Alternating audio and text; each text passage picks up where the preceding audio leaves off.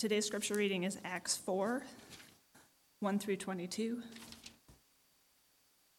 And as they were speaking to the people, the priests and the captains of the temple and the Sadducees came upon them, greatly annoyed because they were teaching the people and proclaiming in Jesus the resurrection from the dead. And they arrested them and put them in custody until the next day, for it was already evening. But many of those who had heard the word believed, and the number of the men came to be about 5,000. On the next day, the rulers and elders and scribes gathered together in Jerusalem with Annas the high priest, and Caiaphas, and John, and Alexander, and all who were of the high priestly family. And when they had set them in the midst, they inquired, By what power or by what name did you do this? Then Peter, filled with the Holy Spirit, said to them, Rulers of the people and elders, if we are being examined today concerning a good deed done to a crippled man, by what means this man has been healed, let it be known to all of you and to all the people of Israel that by the name of Jesus Christ of Nazareth, whom you crucified, whom God raised from the dead, by him this man is standing for you well. This Jesus is the stone that was rejected by you, the builders, which, had, which has become the cornerstone. And there is salvation in no one else, for there is no other name under heaven given among men by which we must be saved. Now, when they saw the boldness of Peter and John, they perceived that they were uneducated common men, and they were astonished. And they recognized that they had been with Jesus, but seeing the man who was healed standing beside them, they had nothing to say in opposition. But when they had commanded them to leave the council, they conferred with one, conferred with one another, saying, What shall we do with these men? For that a notable sign has been performed through them is evident to all the inhabitants of Jerusalem, and we cannot deny it. But in order that we may spread no further among the people, let us warn them to speak no more to anyone in this name. So they called them and charged them not to speak or teach at all in the name of Jesus. But Peter and John answered them, Whether it is right in the sight of God to listen to you rather than to God, you must judge. For we cannot speak of what we have seen, we cannot but speak of what we have seen and heard. And when they had further threatened, when they had further threatened them, they let them go, finding no way to punish them because of the people, for all were praising God for what had happened. For the man on whom the sign of healing was performed was more than 40 years old.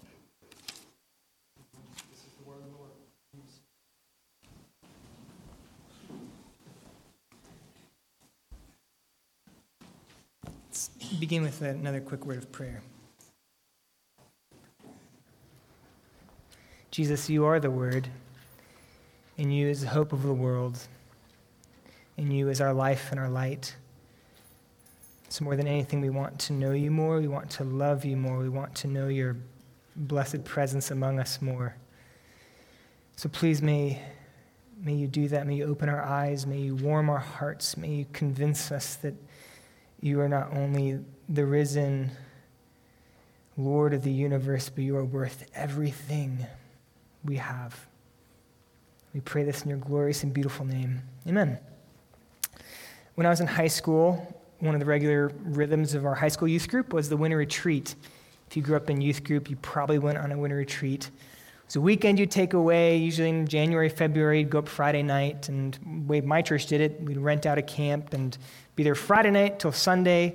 There'd be teaching and worship and, um, and then a whole lot of fun. We, there was like a sledding hill and games. And so it was both spiritually very helpful and edifying and, and really formative for me, but then also a ton of fun. And there was one winter retreat in particular that is very memorable for me. And um, it was the Friday night session. So the, the speaker was talking. And I still remember at least the gist of what he said, which is kind of amazing because this was 20 years ago now, and I've heard many sermons since then. But I still remember this talk, and the guy was talking, he's basing it all this kind of meditation on, this, on the Greek word uh, kairos, which means time. And it's funny, now that I've um, been in seminary, I think it was probably an exegetical fallacy.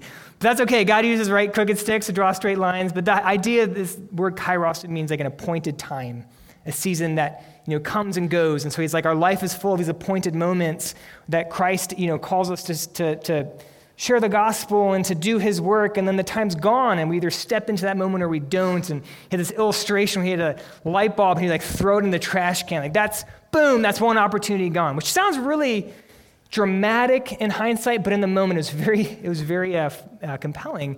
And um, we finished the session, and um, I don't think there was an altar call or anything like that. Like, that's not my church's tradition. But, but um, during the, the closing song, like, students just started walking forward. There's maybe 100 students in this room, and maybe 40 walk forward, and I was among them, and, um, and just begin to pray and to weep and to confess sin along the front right here. And I have this memory of, of sitting again with my classmates and, and fellow students and, and, and seeing kids who, before this, they was, were not like the good youth group kids. They were like the kids who were too cool for school and, and, and just tears just coming down their faces as they're overwhelmed by the, the presence of the living God, overwhelmed by the mercy of this God who is present among us.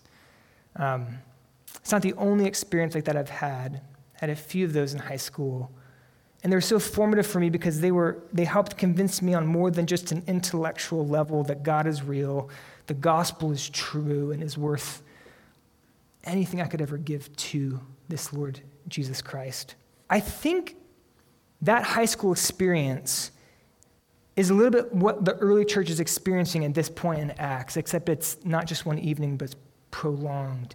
Just a deep sense of God's presence, um, the, the, the truths of God's forgiveness and grace in Jesus Christ are overwhelming this early church members.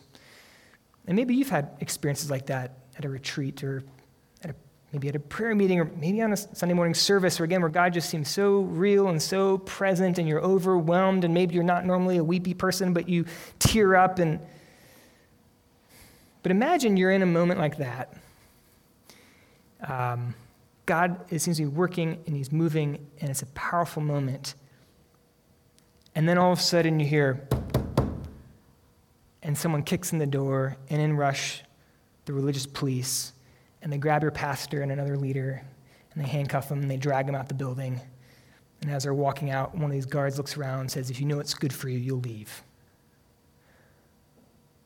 That's a very different ending than how I experienced, you know, that retreat when I was in high school. But that's basically what happens in our text this morning. Again, up until this point, the church has been almost experiencing a Cinderella kind of existence. I mean, there's, there's miracles, healings, tongues. There's this deep, beautiful fellowship and unity among the people. God seems so present. It's like anything can happen to this church. And then in the middle of that, we get this first test, this first opposition to the church. And what a test it is. And we'll see if the leaders of this church, if this early church will remain faithful to this Jesus Christ, even in the midst of this opposition. And what we're going to see, though, is although the enemies of Jesus Christ wanted to crush him and his church, because Jesus Christ has risen, because he's not dead. Although he was crucified, everyone in the story knows that, Jews and Christians alike. But what Christians proclaim is that this Jesus is no longer dead. He's now alive. He's risen. And because he's reigning at the right hand of the Father, even this opposition is being used to extend his kingdom. And because Jesus Christ has risen and rules by his Spirit, nothing can stop his gospel and nothing can stop his kingdom. That's what we're going to see this morning. So, our first point, give you a roadmap of where we're going to be. First point is going to be the test. The second point is going to be Jesus reigns through his spirit. The third point is Jesus reigns, period. So, again, a context just to remind us of what's happening. So, we're in the middle of a story when we pick up in chapter 4. Peter and John are walking to the temple one day. There's a man who's, who's had a physical disability his entire life, cannot walk. And Peter heals this man. And this man is so dramatically healed that although he had never walked a day in his life, he's leaping and praising God. And people have seen this man every day walking to the temple begging, and here he is leaping and praising God and clearly healed. And so people are amazed. It draws a crowd. It's this divinely anointed moment. It's that, it's that, it's that, um, that pin drop moment that every preacher longs for when the, the rustling stops and the fidgeting stops, and you can hear pin drop because people are listening. And Peter shares the gospel, and we find out in chapter 4 that, that more people confess Christ and join this church. And it's in the middle of this, again, what you could call a revival, that chapter 4 breaks in. So, again, let me read for us verses 1 to 7 again. And as they were speaking to the people, the priests and the captain of the temple and the Sadducees came upon them, greatly annoyed because they were teaching the people and proclaiming in Jesus the resurrection from the dead. And they arrested them, and they put them in custody until the next day, for it was already evening. But many of those who heard the word believed, and the number of the men came to about 5,000. On the next day, their rulers and elders and scribes gathered together in Jerusalem with Annas the high priest, and Caiaphas, and John and Alexander, and all who were of the high priestly family. And when they had set them in the midst, they inquired, By what power, about what name did you do this? So, in the midst of this revival, and boom, in comes these people, and it tells us it's the priests. These are the ones who ministered in the temple. They were in charge of the sacrifices, making sure they're carried out. Pretty obvious. But then it has this captain of the temple. Who's that? Well, he would have been basically in charge of the temple police. Um, there was a security force in the temple that were there to make sure no one got a little too crazy in their worship. Uh, there was no kind of rioting, also to keep people out of the places they were not supposed to go, the holy place, the most holy place. And so this is a captain of those kind of religious police, and he would have been the second most senior person in the temple. You had the high priest, and then you had the captain of, of, of the temple. And then with them are the Sadducees. And what's interesting is that um, Peter and John are arrested again a chapter later. And in that chapter, once again, it's the Sadducees who are stirring this up, who are instigating this opposition. So it seems that the Sadducees of this time were behind a lot of the opposition to the church in Jerusalem. So, who are the Sadducees? Well, they were a religious group within Judaism. They're predominantly kind of, we think of wealthy aristocrats. They claim to descend from the high priest uh, Zadok. So they claim this very like distinguished priestly lineage. Um, and what, what's important for us to know is that um, you know the Jewish nation is, is being ruled by Rome, and there's various ways of, of responding to that. Some Jews, like the Zealots, are like basically terrorists, and like, no, we want to kill every Roman we can. At the other end of the spectrum are the Sadducees, who are like, look, Rome's here to stay. Let's just make the best of this. And so they, they, they cooperated with Rome in all kinds of ways. And as long as they did nothing subversive, as long as they kind of gave fealty to Caesar, Rome gave this group of religious leaders quite a bit of power and influence and prestige. So they have an, a vested interest in maintaining the status quo. Second, they also do not believe in the resurrection. There's a kind of long theological reason for that. But it makes sense. If your life is given to material wealth in this world, you don't really have a whole lot of need for an afterlife. So they also did not uh, believe in the resurrection. And so they, they come in and. Uh, Oh, and so sorry, so that's, that's who the Sadducees are. And then here come these apostles, right? Uh, they're preaching a, another kingdom with another king. Um, they're preaching a kingdom that's good news for the poor. None of this is good news for the Sadducees. This sounds politically subversive. This is going to get them in trouble with Rome. Plus, it makes them feel guilty because their lives are dedicated to material wealth. They're the, you know, wealthy aristocrats of their time. And, and then they're also preaching the resurrection, which is a very uncomfortable thought for people who would rather this life be the only life. So they arrest Peter and John. It's too late to try them that day, so they put them in prison overnight. And here we get to the trial. This begins in verse 5. And what Luke is trying to communicate to us in this trial is this is an intimidating space for the, for the apostles. Uh, mentions this kind of the who's who of the religious life in Judaism. There's this council that's convened. It doesn't tell us this, but it's probably what was the Sanhedrin, which was the Jewish Supreme Court, the highest legal court in the land over questions of religious law. 71 members, a big, kind of impressive, august assembly. Um, and there are clear parallels between this trial and the trial of Christ that we're supposed to see. It's the same group that convicted Jesus, tried and convicted Jesus, and, and, and sentenced him to death. Um, and, and not only is it the same, and again, this would have been just like two or three months before this, but not only is it the same group that tried and convicted Jesus, but they're even using same kinds of questions uh, when, they, when they ask them, you know, in verse 7, by what power or by what name are you doing this? In whose authority are you, are you, did you heal this man that was born lame? There's echoes of questions asked of Jesus the days leading up to his crucifixion. In Luke chapter 21 to 2, Jesus is teaching the people in the temple courts, proclaiming the good news, and the chief priests and the teachers of the law and the elders come to him. That's the same group. And they say, Tell us by what authority you are doing these things. Who gave you this authority? Very similar line of questioning. This is the test. And again, what a test it is. The apostles are going to see these parallels. They're going to know that this is a group that convicted their Lord, although they knew he was innocent. They can't expect justice from this council. They know that they could very well put them to death as well. I mean, they're, they're probably feeling a, a certain level of deja vu. Like, are we, this, we, are we going to be like our Lord, crucified in a brutal way later today? So it's a test for the apostles. Are they going to remain faithful to Jesus Christ in the face of potentially a very terrible death? But also, we have to see that this is a test for the church because the very well being of the church is at risk at this moment. I mean, when a pastor sins in an egregious way or compromises in a serious way, it doesn't just affect the pastor and his family, it affects the church. Because although we don't put pastors on pedestals, right?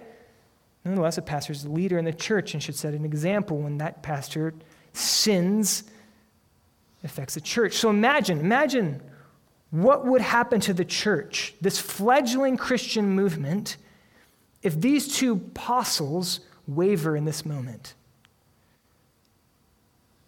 When they're asked, by whose power are you doing this? What if they compromise a little bit? Or worse, what if they recant and deny Jesus? What would that do to the kingdom of God in this church? This is the test. Satan is a roaring lion seeking someone to devour. And here he's trying to, here he wants to devour the church. How will the apostles respond in the midst of this, in the midst of this crisis? And this brings us to our second point. Jesus reigns through his spirit. So, first point, the test. Second point, Jesus reigns through his spirit. Let me read verses 8 to 12 for us again. Then Peter, filled with the Holy Spirit, said to them, rulers of the people and elders, if we are being examined today concerning a good deed done to a crippled man, by what means this man has been healed, let it be known to all of you and to all the people of Israel that by the name of Jesus Christ of Nazareth, whom you crucified, whom God raised from the dead, by him this man is standing before you well. This Jesus is the stone that was rejected by you, the builders, which has become the cornerstone. And there is salvation in no one else, for there is no other name under heaven given among men by which we must be saved. Now, at first glance, when we read this story, it does not seem like Jesus is particularly active. It doesn't describe Jesus as doing much in this story. In fact, after Acts 1, Jesus is not described as doing much in the entire book of Acts. I mean, you could read this story as well, the apostles are arrested by this and put on trial. They can't find a way to punish them, so they have to let them go and they get out. And there's many third world countries where that would be very par for course of how you know, corrupt legal systems work. It's like, where is Jesus here? I've named these two points. Jesus reigns by his spirit, and Jesus reigns, period. Okay, so Mike, where, where exactly is Jesus in all of this? And this is an important truth for us to keep in mind as we go through Acts, and it's this when Jesus Christ ascended to heaven, that's in Acts 1, right? The apostles watch him ascend up into heaven, and he goes to the right hand of the Father. It's not like Jesus goes inactive. He's just kind of passively sitting up there until he comes back.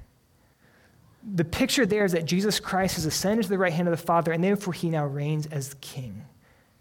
And as king, he sends out his spirit. That's how Peter explains Pentecost in Acts 2:33 he says, being exalted at the right hand of God, having received from the Father the promise of the Holy Spirit, this is Jesus, Jesus has poured out this that you yourselves are seeing and hearing. Because Jesus Christ is not dead, But because he rose again from the grave and ascended to the right hand of the Father, therefore he can pour out this promise of the Father, the Holy Spirit. So, what that means is whenever we see the Holy Spirit working in Acts, we're also seeing the work of Jesus Christ, the King, because he's at the right hand of the Father, and he is the one who pours out the Spirit on the followers of Jesus. And we see the work of Jesus in Peter's extraordinary courage in the midst of this test. Again, noting the parallels between Jesus' trial and this trial. I mean, Peter, he probably wasn't in the trial of Jesus, but he was present. He might have been listening through a window. He sees these parallels going on, right? He sees this deja vu moment. And what did Peter do last time? Peter wasn't even on trial last time. And he was so afraid for his life, he denied Jesus three different times to three different people.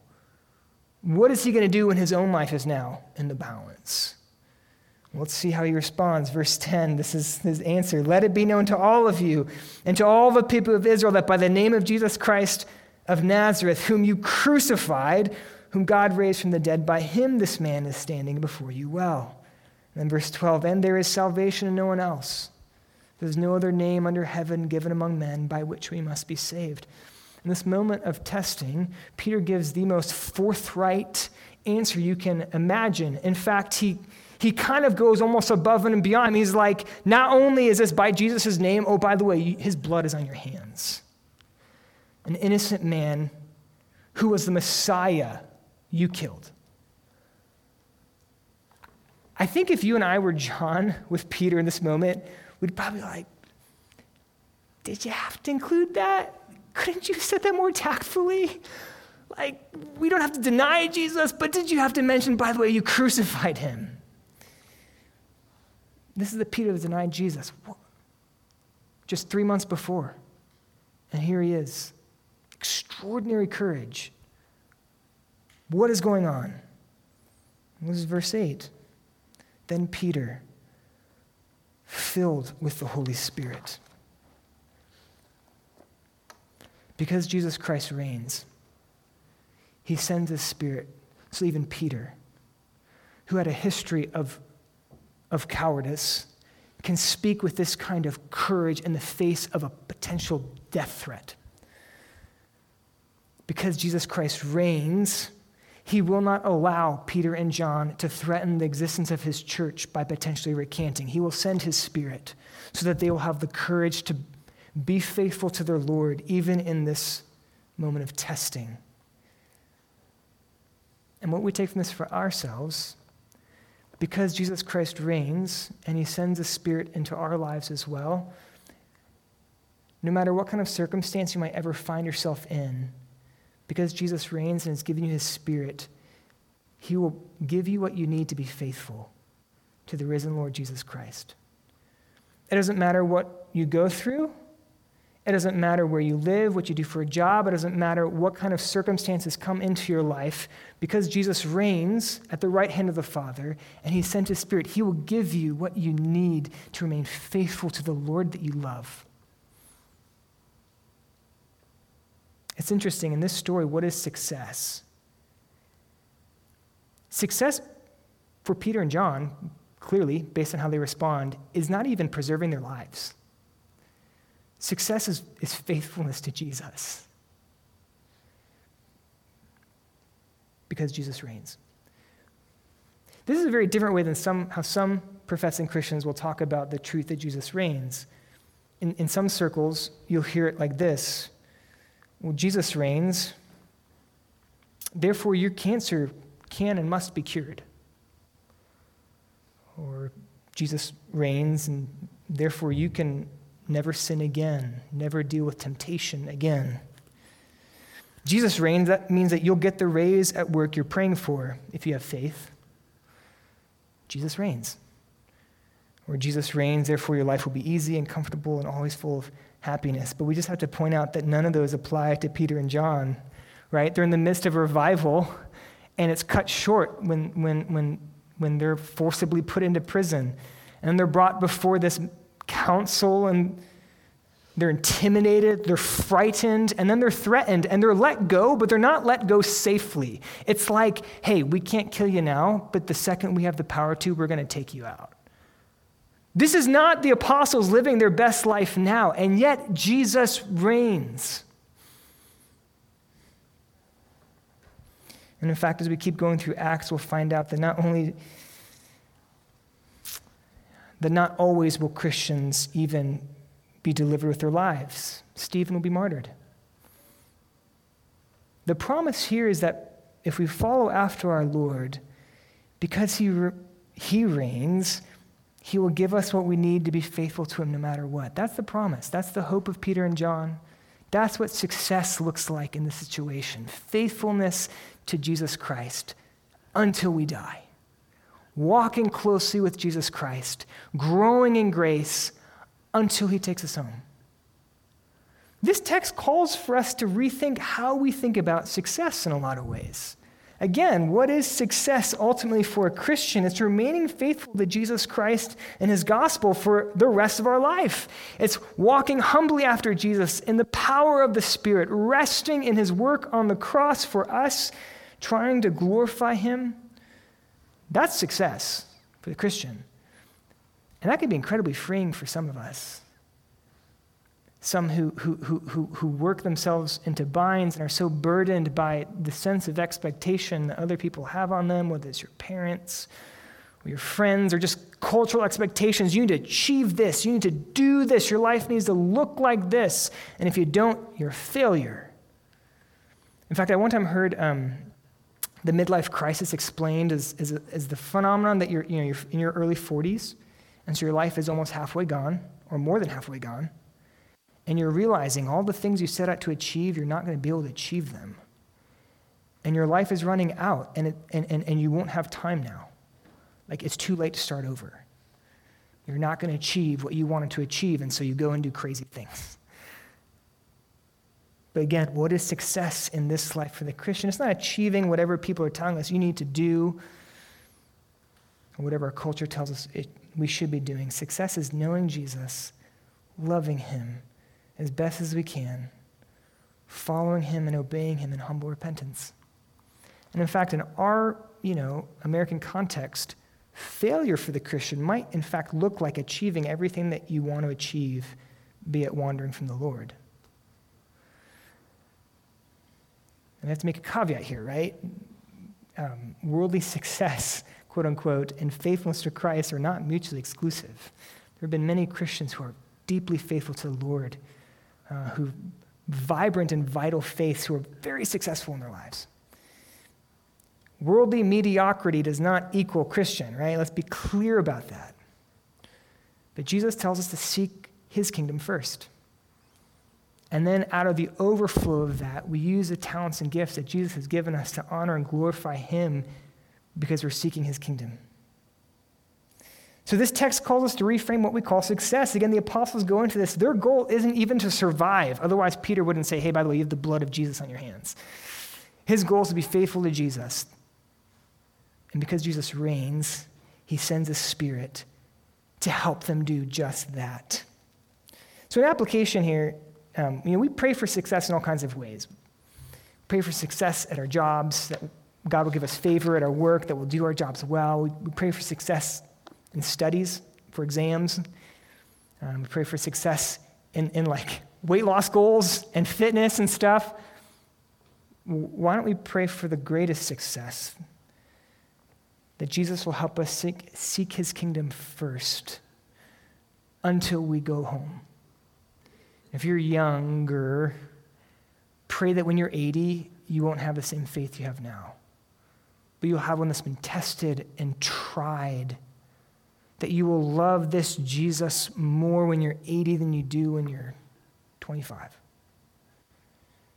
Pray this for your kids. You know, some of us in this room have adult kids that are out, been out of the home for years. Some of us have kids who are in home. Some of us have kids that are in utero. And some of us will one day be kids, or sorry, will one day have kids. We want all kinds of good things for our kids. We love them. We'll lay down our lives for them. Pray this for your kids. No matter what happens to them, no matter where they go and what they do, pray that they will seek the kingdom of God first, and then The rest is just gravy. Jesus reigns by his spirit. He sends a spirit to empower Peter and John to be faithful to their calling and their witness, even in the face of death. Jesus reigns by his spirit. That's the second point. And the third and final point is that Jesus reigns, period. Just Jesus reigns. End of story. No matter what, he reigns. Verses, let's uh, read, read, or sorry, follow along as I read verses 13 to 22. Now, when they saw the boldness of Peter and John, and they perceived that they were uneducated common men, they were astonished. And they recognized that they had been with Jesus. But seeing the man who was healed standing beside them, they had nothing to say in opposition. When they had commanded them to leave the council, they conferred with one another, saying, What shall we do with these men? For that a notable sign has been performed through them is evident to all the inhabitants of Jerusalem, and we can't deny it. But in order that it may spread no further among the people, let us warn them to speak no more to anyone in this name. So they called them in and they charged them not to speak or teach at all in the name of Jesus. But Peter and John answered them, Whether it is right in the sight of God to listen to you rather than the God, you must judge, for we cannot but speak of what we have seen and heard. And when they had further threatened them, they let them go, finding no way to punish them because of the people, for all were praising God for what had happened. For the man on whom this sign of healing was performed was more than 40 years old. The apostles are delivered because Jesus Christ, in fact, is not in the grave, but is risen and ascended, and he reigns. Nothing can stop his gospel, nothing can stop his kingdom. And before I actually get to the third point, Jesus reigns, period, I just want to note we see such a, a tender picture of God's mercy in this story that may not jump out to you at first. But here, Peter and John are speaking to this group of religious leaders who had used their God given positions of leadership to kill God's Son.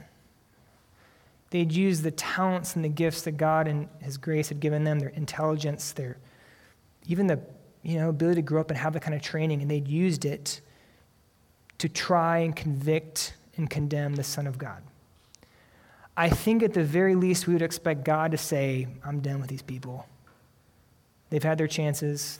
There was plenty, there was enough for them to know that this Jesus was not an ordinary man. I'm done with them.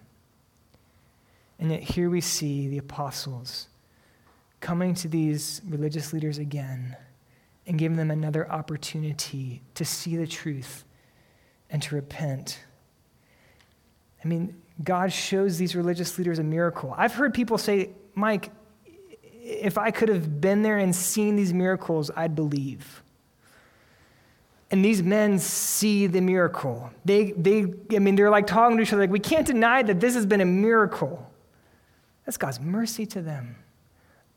Yeah, you killed the Messiah, but here's another opportunity. Open your eyes and see. He gives them the miracle of Peter and John. I mean, it says they're, they're astonished because these men were uneducated, common men. It doesn't mean that they're illiterate. When it says uneducated, it means they hadn't gone through the grueling training required for a rabbi. They were theologically untrained. They hadn't gone to seminary, they didn't have a PhD. They were just laymen. They weren't clergy of any kind, and yet they're speaking with such conviction and such clarity and such insight into the scriptures. They're like, How is this possible? And they see that these men have been with Jesus. Again, opportunities. Wake up. Open your eyes to see who this is. They may have killed this Jesus, but he's now coming after them mercies of God. Uh, Addie um, asked me a question this week. One of the beautiful things having kids is, um, you know, they get to experience truths for the first time that we've heard so many times that they can become kind of rote for us. and so Addie asked me, um, uh, Daddy, did, did Jesus love the Roman soldiers? And at first, she was sitting in the back of the car. First, I thought she said, Did Jesus love the women soldiers? And I'm like, Is this like a gender thing? Like, what have you been watching? And, um, and they said, The Roman soldiers. Like, oh, okay, yeah, yeah. And, and her question makes sense.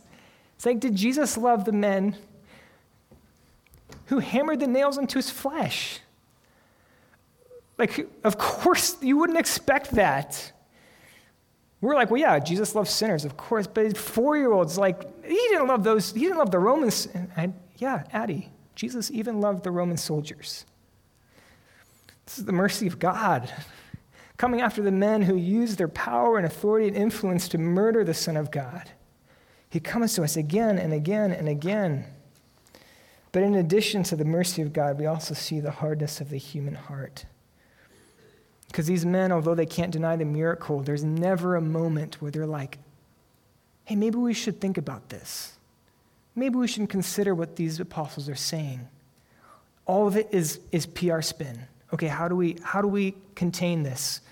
How do we make sure this doesn't grow? How do we put the best possible spin on this so that our positions aren't affected, so that the status quo, so that our, our you know, not, so that nothing changes, we can maintain what we have? you know, some might object how could anyone who see this, sees this kind of miracle, a man who'd been born lame and healed, how could you not wonder and like be open? How could they act in this way knowing what they know? And actually, I think it's a perfect reflection of what we know of the human heart. When you look at the denominational scandals of sexual abuse in the Roman Catholic Church, and our own denomination, what's been so tragic is that men and women in leadership and in power knew. They knew the truth. And they didn't do anything because they wanted to protect their positions and their institutions. This is exactly the human heart. And it's not just them, it's our hearts. This is the human heart. Who can overcome it?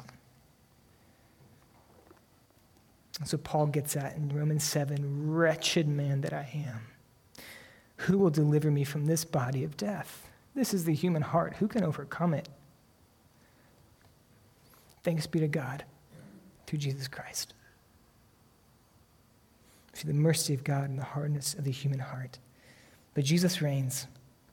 Jesus reigns, period.